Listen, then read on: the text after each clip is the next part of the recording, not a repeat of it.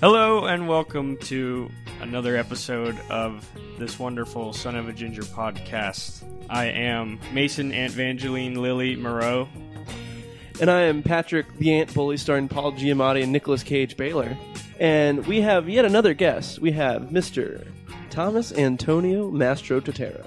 And uh, Thomas comes from the world of actually writing about the Marvel Cinematic Universe, which we'll be talking about today. You were what a writer for the MCU Exchange? I've I've been told. Yeah, for for a brief period. Uh, outside of that, I think most of my expertise come from long weekends of just kind of binge watching all the films yet again and spending probably a, way too much time on the uh, MCU subreddit. Nice. A lot of time on there. Well, good guys though, good group. So Yeah. before we get started, give us your top three. Oh man, that that's you should have had me prepare that before. That's hard. I think beforehand we'd spoken. Uh, Winter Soldier is definitely up there. Yep. I'm gonna I'm gonna give the second one to Guardians of the Galaxy. The, the first one, it's just hit everyone by surprise. Even me as a comic reader, it was not one that I've ever ever even had on my shelf. So that was, and then Infinity War. I mean that All right. that was a ride. Mad respect. Good list. that Yeah, was, that a ride. I mean, I'm still I still kind of cry at night about it. And So as as y'all have gathered, we're talking the next MCU entry, the twentieth film in uh, the the cinematic universe that is Marvel, uh, Ant Man and the Wasp, starring Paul Rudd, not Paul Giamatti, Paul Rudd and Evangeline Lilly. Wow, her name sounds a lot like my middle name. Yeah, right. Like, are y'all related? are you? Did you also get lost? I didn't know Tina Fey started writing this podcast. You know me. Take my mask off, Tina. Goodness gracious. But yeah, we're talking Ant Man and the wish. Wasp. A lot happened. So yeah, like we said, 20th movie. This one did, I guess, like okay of the Marvel movies. Its opening was 75.8 million, and so far it's grossed 189.9 million worldwide, but only 103 or so thousand or million in the states. Is that is that good? So one thing with this film that they've kind of done is they've pushed back the release internationally in a lot of regions. I think UK is getting it like two or three weeks later, which normally UK gets it a week earlier from us here in the states. And domestic numbers are pretty big a lot of times, but it looks like domestics. I mean, seventy-five million. That's a great opening for any movie, but for the MCU, kind of coming hot off the heels of Infinity War, um, it's, a, it's slightly lackluster. But it's. I mean, I don't think it's gonna hurt them uh, or their chances to you know get a sequel or whatever. It's they're still good numbers. They're solid numbers, but yeah, especially with you see this especially with Lucasfilm and uh, Marvel that they're like if they're not one upping themselves at the box office, then it's considered failing for some reason. I You know, mean, since our last podcast, like, I don't, I don't think they're gonna make, they're gonna try to make any more solos or Star Wars spin-offs anytime soon, Yeah. because you know we thought we it was pretty good, but they're like, ugh, sorry, it didn't hit that, you know, 250 million that we were hoping for, whatever their benchmark. So they're like, let's let's pump the brakes a little bit. I don't know. which is good. You know, I feel like if they're going to step back and reassess, then there's no harm in it. Maybe I guess care a little bit more about stories instead of stamping on, be like, hey, this has our name on it. Let's make more of this. yeah, as exactly. fast as possible, which is kind of what they did. I don't know, at least with the solo.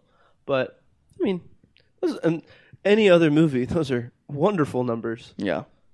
I mean, I I would like to see seventy five point eight million in my bank account. yeah, I don't think anyone would.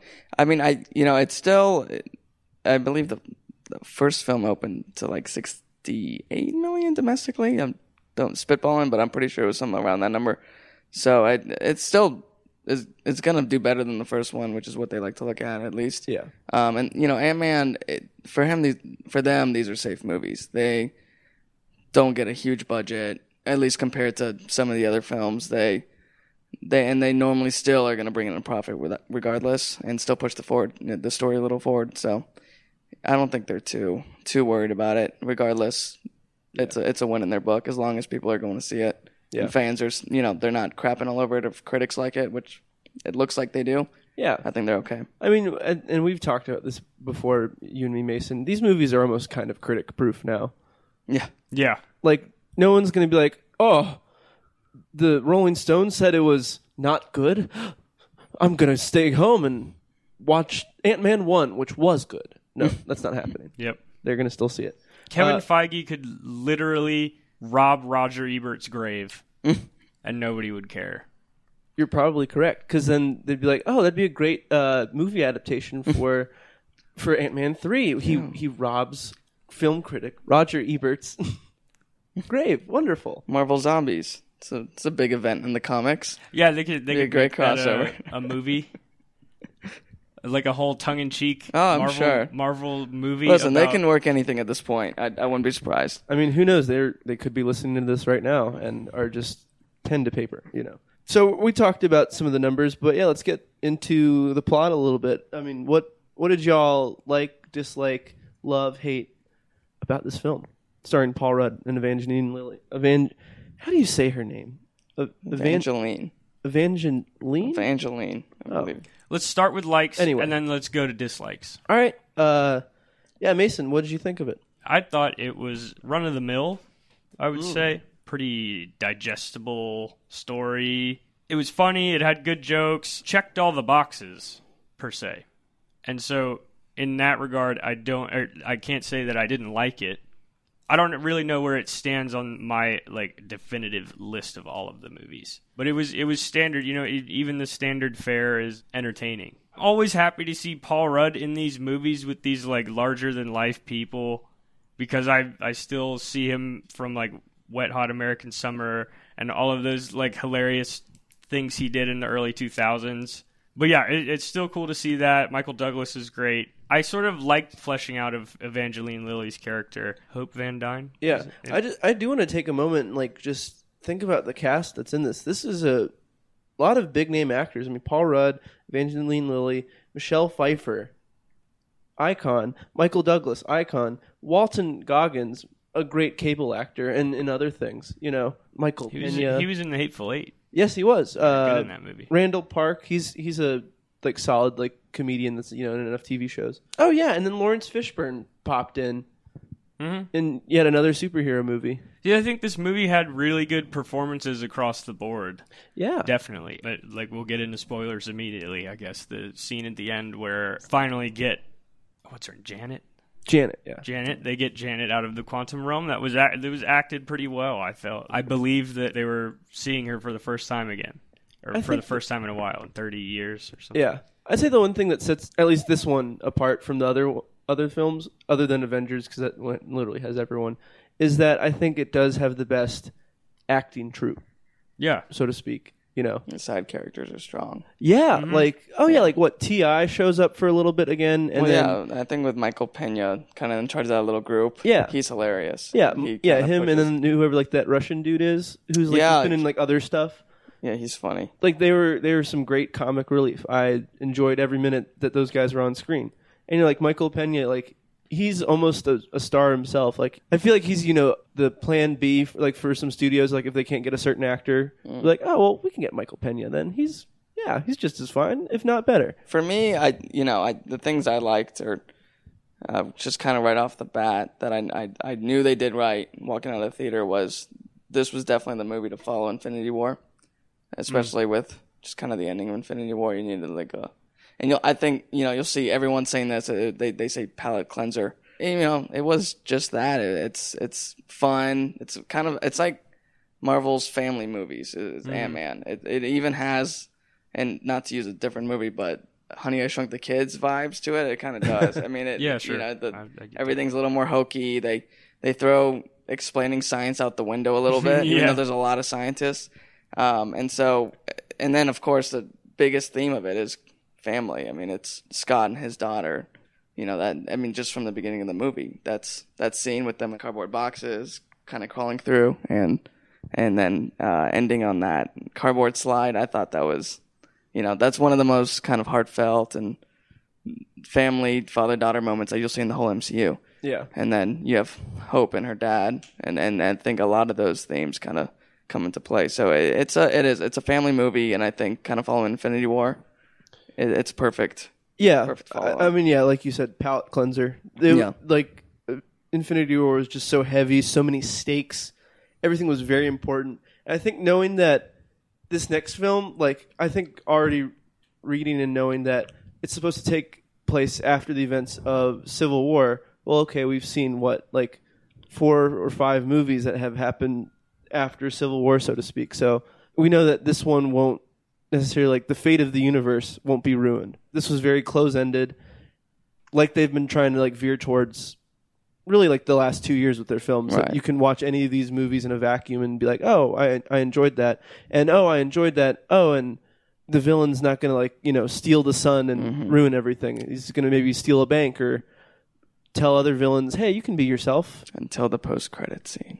Yeah, and then until, and then ex- until the post credit scene, tying it all together, making you remember, oh wait, all these movies are connected and everything Right. has stakes. Ah, No, it was. It's, it's it's it really is its own kind of just small story in its own little corner of the MCU, and you know, I think I mean I think even um, Spider-Man: Homecoming was kind of like that. Even though there was a little more connections than Ant-Man and Wasp, it still felt like it was s- small stakes, yeah, but like more story, more character growth, and and we saw a lot of that in this movie too, which you know, again, it, it really helps flesh out the whole MCU. yeah. Well, the writing team of Chris McKenna, Erik Sommers, Paul Rudd, Andrew uh, Boom, Bloom, and Gabriel Ferrari really knew what was up.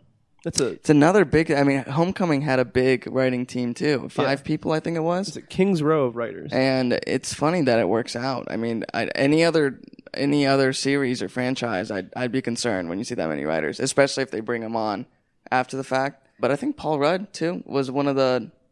Well, yeah, I think he was actually a- an original writer. Like, Yeah. Not like, oh, hey, we need to beef up the dialogue. No, no. Oh, let's get the person that will actually be saying the dialogue to do so. Mm-hmm. Because, yeah, he's written stuff before, right? I'm not sure. He he definitely you, you definitely get a little more Paul Rudd in this film Yeah. out out of Scott. I think, um, and not to go into any of my gripes too early, but I think Scott was a lot more Paul Rudd in this movie than he was in the first one. The first one kind of he was a little more competent, a little more, and not to say Paul Rudd's not a competent person, but his his humor Yeah. is normally self you know deprivating, so it, it it does make him seem a little more on the silly, goofy side. But uh, so yeah, if he did have anything to do with that, then I, I could I could definitely see it. For reference, uh, Paul Rudd's other writing credits are also the first Ant Man. He was he did screenplay by. He's also the creator of Party Down. Great show. If none of y'all have watched it. No. Uh, and then screenplay for Role Models as well. Oh, Oh, he nice. did That screenplay for movie was role good. models. Interesting. Yeah, same thing. He had a couple other people. He did that with David Wain and Ken Marino. It's the people from Wet Hot American Summer. You know that Yeah, group. Uh, David the Wain. State is what they're called. Their little comedy troupe. Yeah, I definitely, I definitely see what you're saying. But It's like it's important to have these movies that quite literally come back to Earth. So that was that was my favorite. I think for me, just following Infinity War, that that was a kind of my, the thing I liked most. It just felt like that's the movie we needed at the moment, um, outside of other things. But that was kind of what I walked out with. I agree with that. And that would go in the same thing. You know, our villain. I wouldn't say our villain was forgettable, and we can start getting into our gripes. But uh, villain was give or take was a little forgettable. But I did like about the villain Ghost, played by Hannah John Kamen. She had a reason to be there. It wasn't like I need to dominate the world. It was like I need to fix myself, so I'm Yeah, going to do it by any means necessary. Because she has had her like weird molecular thing going on that made her phase through things. Right. Yeah. Yeah, I, I almost think she isn't, you know, a, a villain in the sense that she. I mean, she almost isn't a villain. She's just another. She's an opposing, anti-hero. Kind of, where she's just an opposing force. An antagonist, yeah. Yeah, she is just the antagonist. I mean, the villain is time in this movie, really, and they kind of set that up as just they got to save Janet in time.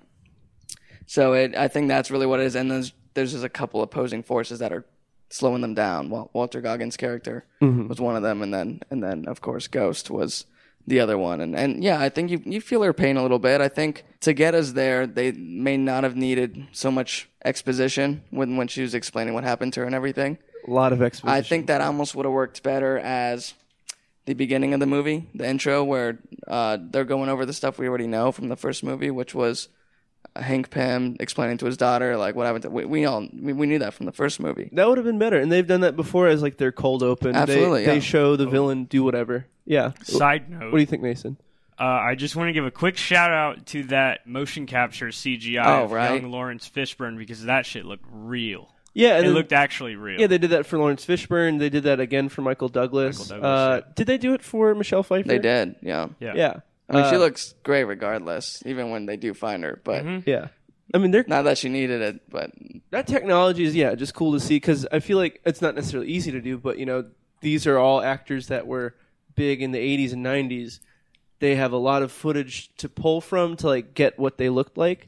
So I don't know if they're. I remember someone. Oh, that is a that is a good point. Yeah, I remember like reading something about uh, either that's how they did holo- like the like the Tupac hologram or other things. Oh yeah, They were able to make a lot of that from just videos of Old like a lot of his old recordings and live performances and stuff, and then you know make him a hologram. Also, side n- other totally random thing. I thought we'd get more like hologram concerts since then, and we haven't. Probably for the best, but you know, I would love to see a Tupac concert, a Tupac hologram concert. You know what? That that that is uh, severely lacking in my Yeah. life. There's definitely. But I'm not. I'd see Elvis, and I mean, n- never see mind. I take that one back because there's so many impersonators at this point. yeah. That do we really need it? But mean, uh, I can do But then one just again- as good myself. yeah, it could it could be the end of Elvis impersonators. I mean, that could put millions out we of saw that in Blade Runner. Hundreds. Blade even. Runner 2048, 2049. Oh, was there an Elvis? Yeah, they're Ian Harrison Ford, Ian Deckard are fighting in that Vegas hotel where there's the Oh yeah.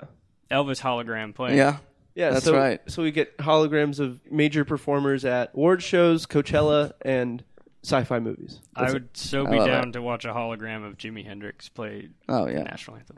That should just instead of them getting other actors or, or other performers for the national anthem, they should just get like that should be the default a hologram of Jimi Hendrix Oh, that would be cool. at any stadium or any event. So it's agreed. So Start, they start should- the petition. They should have a get it hologram of Fergie, of Fergie's performance at every game. Maybe a hundred years from now. She'll probably be doing it still a hundred years from now. So That's one. that's one way to get everyone to kneel, man. Just ooh, no, thank you, ma'am. Uh, anyway, I don't know. So is that all of what you didn't really like? Was like the exposition, or Oh no, anything that, else? there was, you know, I I did like more, so I feel like I should have just kind of covered a little more of what I liked. But Tell us what you hate. in contrast to uh, Evangeline Lilly's performance, because I thought she was amazing. I really do think she, and Ant Man and Wasp, like even though she didn't really get her, well, I guess what I'm trying to say is she was great, is what we saw just face value from her. But what we were missing was getting her to feel like she deserved her place in that title, not because of how she was incredibly badass and cool and just probably one of the coolest characters in the movie, but I wanted to see more of her development. I, I think we got Scott and we get, you know, that she cares about her mom, which we knew already, but I wanted to see more of just her growing as a character. And, and maybe almost her and, and Scott's partnership. I mean, really, I think the parts where they fight together are, are kind of limited. And I wanted Yeah. that Ant Man and Wasp title to really like stick out in the movie, and to me, it didn't. It just felt more Ant Man again, featuring Wasp and Hank and Yeah. other characters. I mean, this. Yeah, I would say this seemed a lot like Ant Man. Oh, and and the Wasp. We we have women. We Yeah, have women here in this. Marvel universe. Co- women see the Marvel. Yeah. Ah. So that was kind of my thing because I, I am excited, you know, to see more women headlining the movies, and Captain Marvel is probably my most anticipated Marvel film since the first Avengers coming out.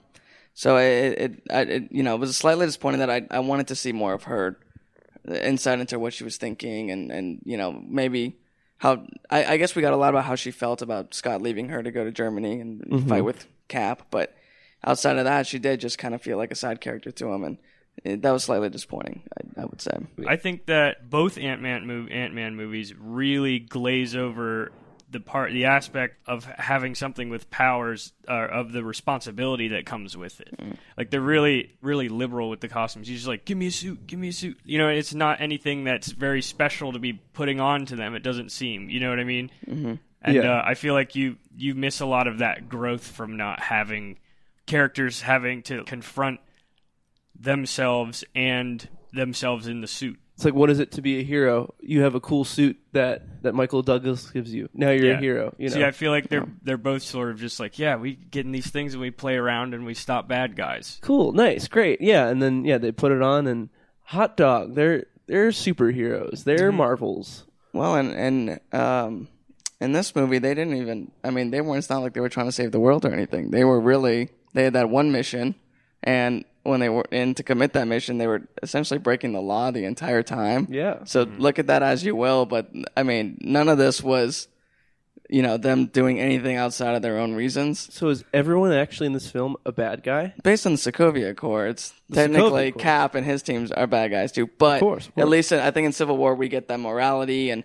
Cap is actually trying to stop a villain and trying to stop, you know, and, and that's why he's breaking the Accords, and he, uh, you know, while trying to kind of save his best friend and everything. But in this one, it's it's really comes down to, you know, it's just the family aspect of it that we did get in Civil War without the oh we also have to stop a bad guy part. So it's like with that, mm-hmm. it's it's it kind of loses its you know it- it's relevant where we all would do something for family and people we love, but not so much when like you were saying with with them being heroes. Where is the the gravity of being a hero? Where is that that the depth that comes with that, and something that even fifteen year old Spider Man gets with great power comes dot dot dot. But you know, so it, I, I do think it's missing that absolutely. Point, poignant, pointy and poignant.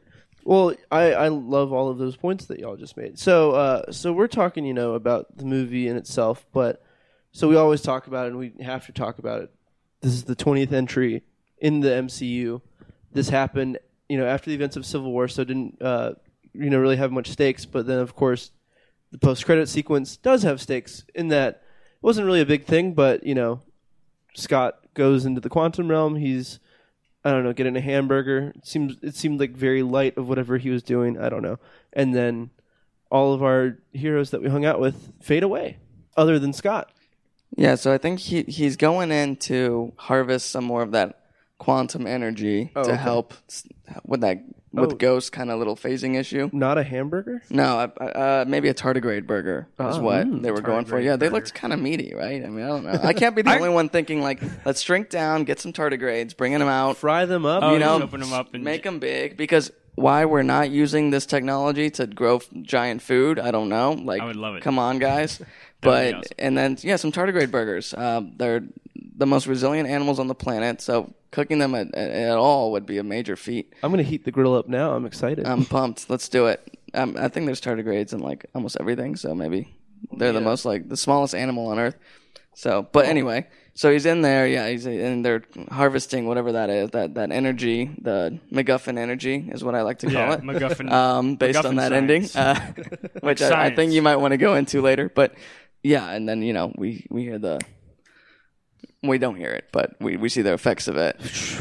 And he's stuck there. And I think what the only thing I want to point out from that scene, because I think everyone else who's seen Infinity War kind of gets what's going on. Janet, before he goes in, mentioned staying away from the time vortex. I mean, why even say something like that? Yeah. That's not going to come into play. Don't right? go in the time vortex. I mean, foreshadowing, slapping you in the face. she might as well just look at the camera and be like, the I don't know. vortex. I, I just saw it right before. I think she did. I'm not. Even, Oh, I, I swear I saw like a wink and like a nudge, nudge towards uh towards Scott, and so no. But I, I do think based on what we have, are anyone's able to gather from maybe some set photos and stuff going on with Infinity War, there might be a little bit of timey wimey stuff going on. So I wouldn't be surprised if you know that's how Scott gets out of there because he certainly doesn't have anyone else coming for him. So. you know, after Infinity War, that, that was the big thing of like, all right, now let's speculate, speculate, speculate, and we speculated and said like, okay, well, there's two of these movies, they must have some kind of stakes, something important should happen, and I think we figured that what will probably happen is he's able to like where he is isn't time or something, and he's able to go back in time and then go into the Soul Stone or something like that, right? I, I could see that. I mean, I don't know if you guys had any other theories, but I could see very much him getting popped out and either in the future and or in the past. And and I say future because they're apparently they casted a, a an older version of Cassie Lang, his daughter, for the next Avengers movie. So uh, oh, Oh, good, good detail, man. so I mean, I'm thinking he pops out in the future, future, and he sees kind of what's going on, and maybe runs into an older version of the Avengers, kind of broken down. I think with perfect research, you have answered our question then. That's just my personal, I, and my theory, and I think a lot of others online. Um, shout out to my boys on Reddit, uh, subreddit, Oh yeah, Reddit MCU, and also Thanos did nothing wrong subreddit. That was Oh, that's a to good anyone who followed that. That was a great time. I did get snapped, by the way. you did, you I got did. snapped. Yeah, I am in the Soul Stone. So I that's how I actually came across this theory, just being in the Soul Stone, talking to Gamora herself. And this, Uh, this podcast isn't even in, in time right now. We're also there. Right. That's how we're doing this. Yes. Yeah.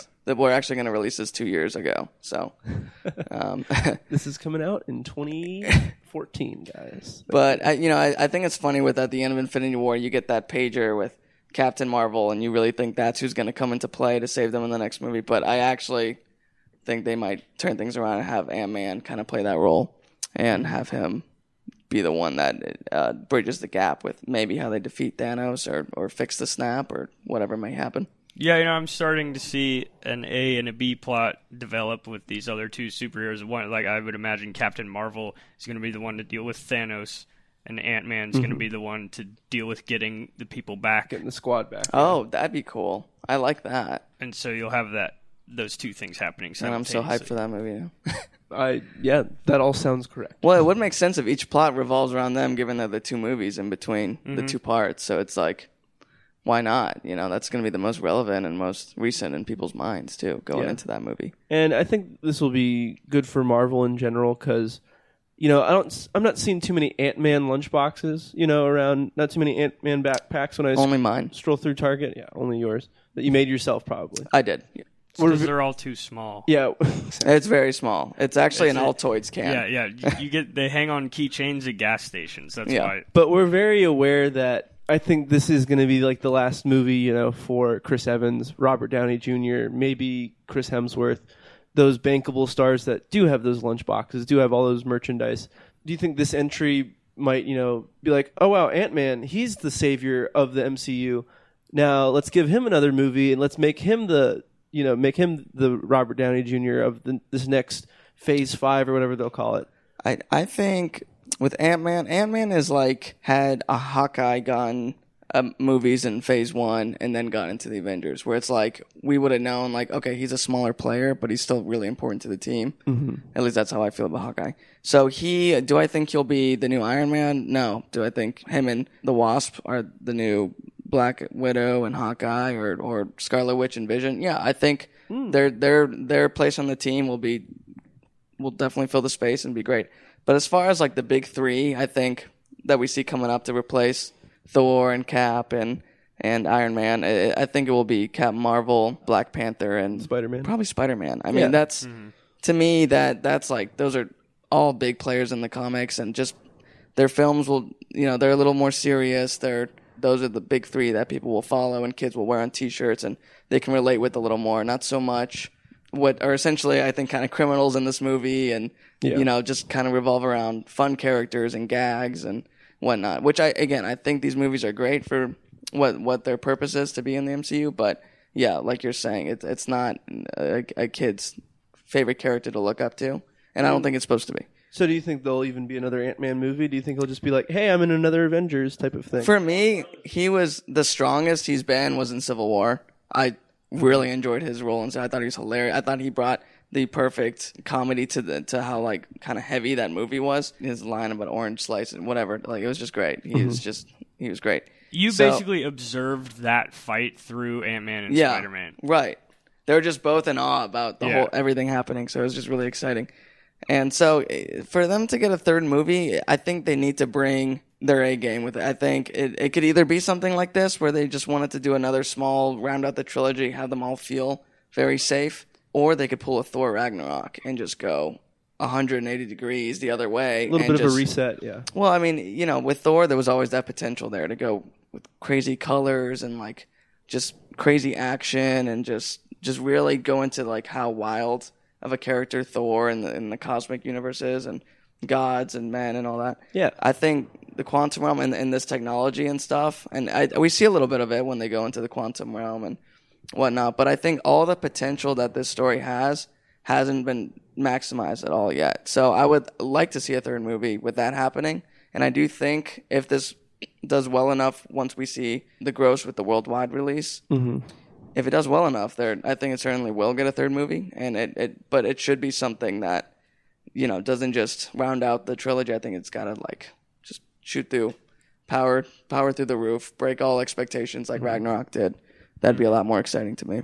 I think a sequel that should happen is Spider Man and Ant Man get shrunken down, and then they can't get back, but then they go into a, an ant colony, ends up being like a college, and then it's just like a fun college movie, but they're ants. You know, I love it. and it's called Ant Man and the Wasp and the Spider Man and the Bug Bunch. Can we get this to Feige? And How the bu- fast and can the we get bug this bunch. to The Feige? Bug Bunch. But no, yeah. So as far as uh, an ending to the trilogy, I think it'll be that. Now, the only danger with that is Thor Ragnarok was so freaking great, and I think it changed the what Thor essentially was in the MCU so much that everyone's clamoring for a whole new trilogy based off Yeah. of that. So who knows if that might happen with Ant Man? it's like give Iron Man another try with all of these. Right, and I'm I'm not saying Ant Man is anywhere as weak as I think the first two Thors were. I think those were I enjoyed them, being uh, as big of a fan as I am, but I do think these films were a lot more heartfelt, and it is nice to have like what is a family movie in the MCU.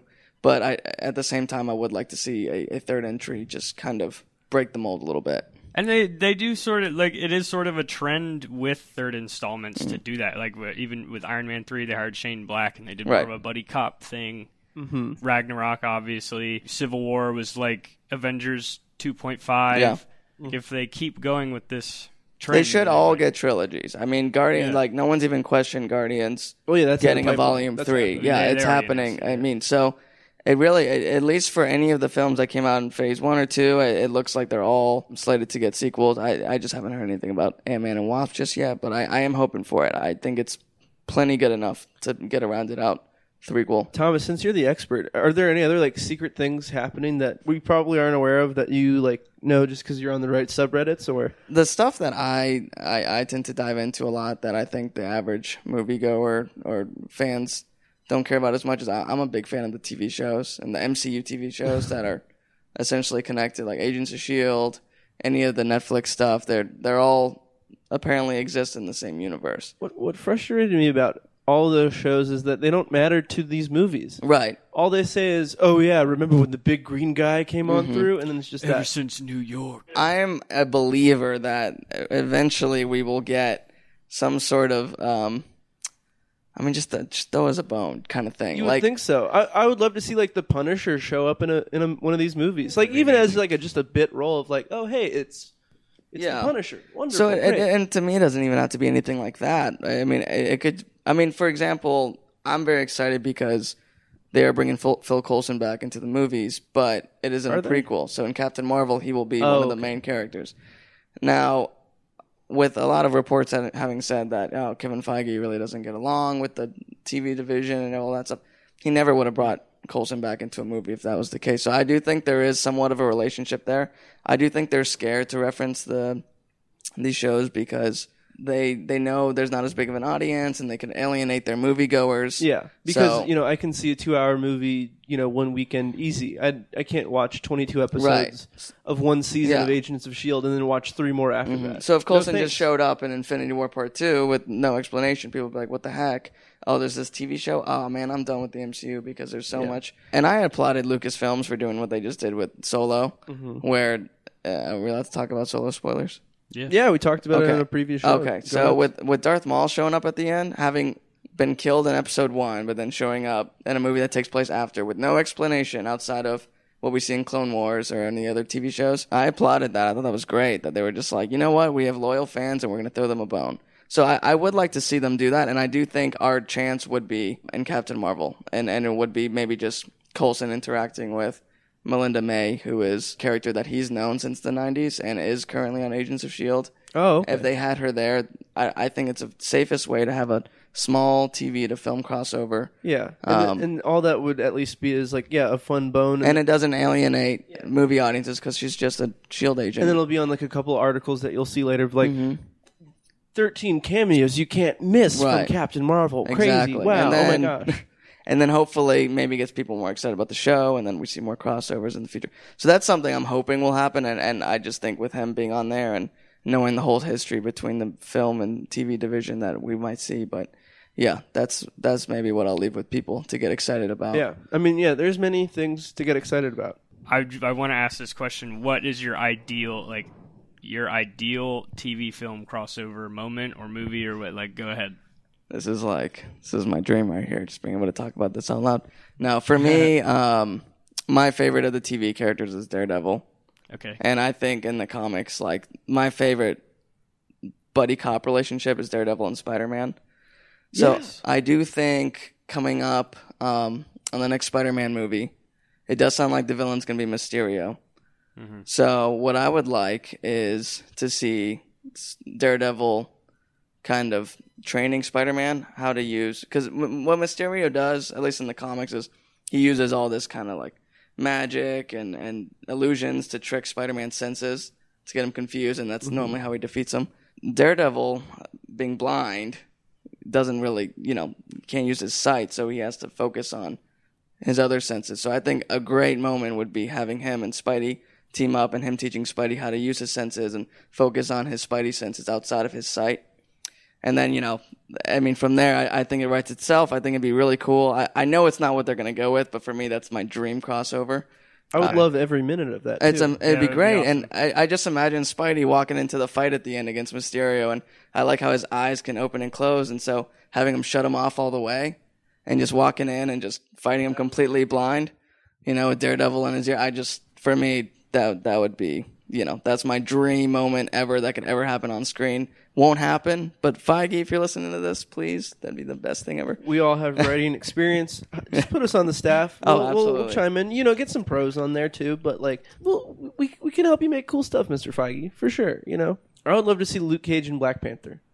I was Okay. that was my second That option. that would be fun. Hundred percent. You know, because you know we saw you know at the end, you know him going to Compton. It'd be fun to see him in, in Harlem. You know, like that's one big thing they talked about is you know the experience of African Americans and mm-hmm. you know him like getting more in touch with that. What better than going to Harlem where that's a lot of their population, and then Mr. Luke Cage himself. And I know there's like a lot of big developments in season two of Luke Cage. haven't seen it, but I think that'd be fun to just see again that cultural clash a little bit. I think that'd be cool. I, I, I also just to speak to that, I think in Black Panther when they're talking about how they have people around the world that are Wakandans and undercover, and you know when Killmonger was telling them to rise up and take over at the end, I would like to see because I, I know the Netflix shows do take place maybe a year or two behind all the current movies, Mhm. which is why you know we haven't seen the snap or anything like that.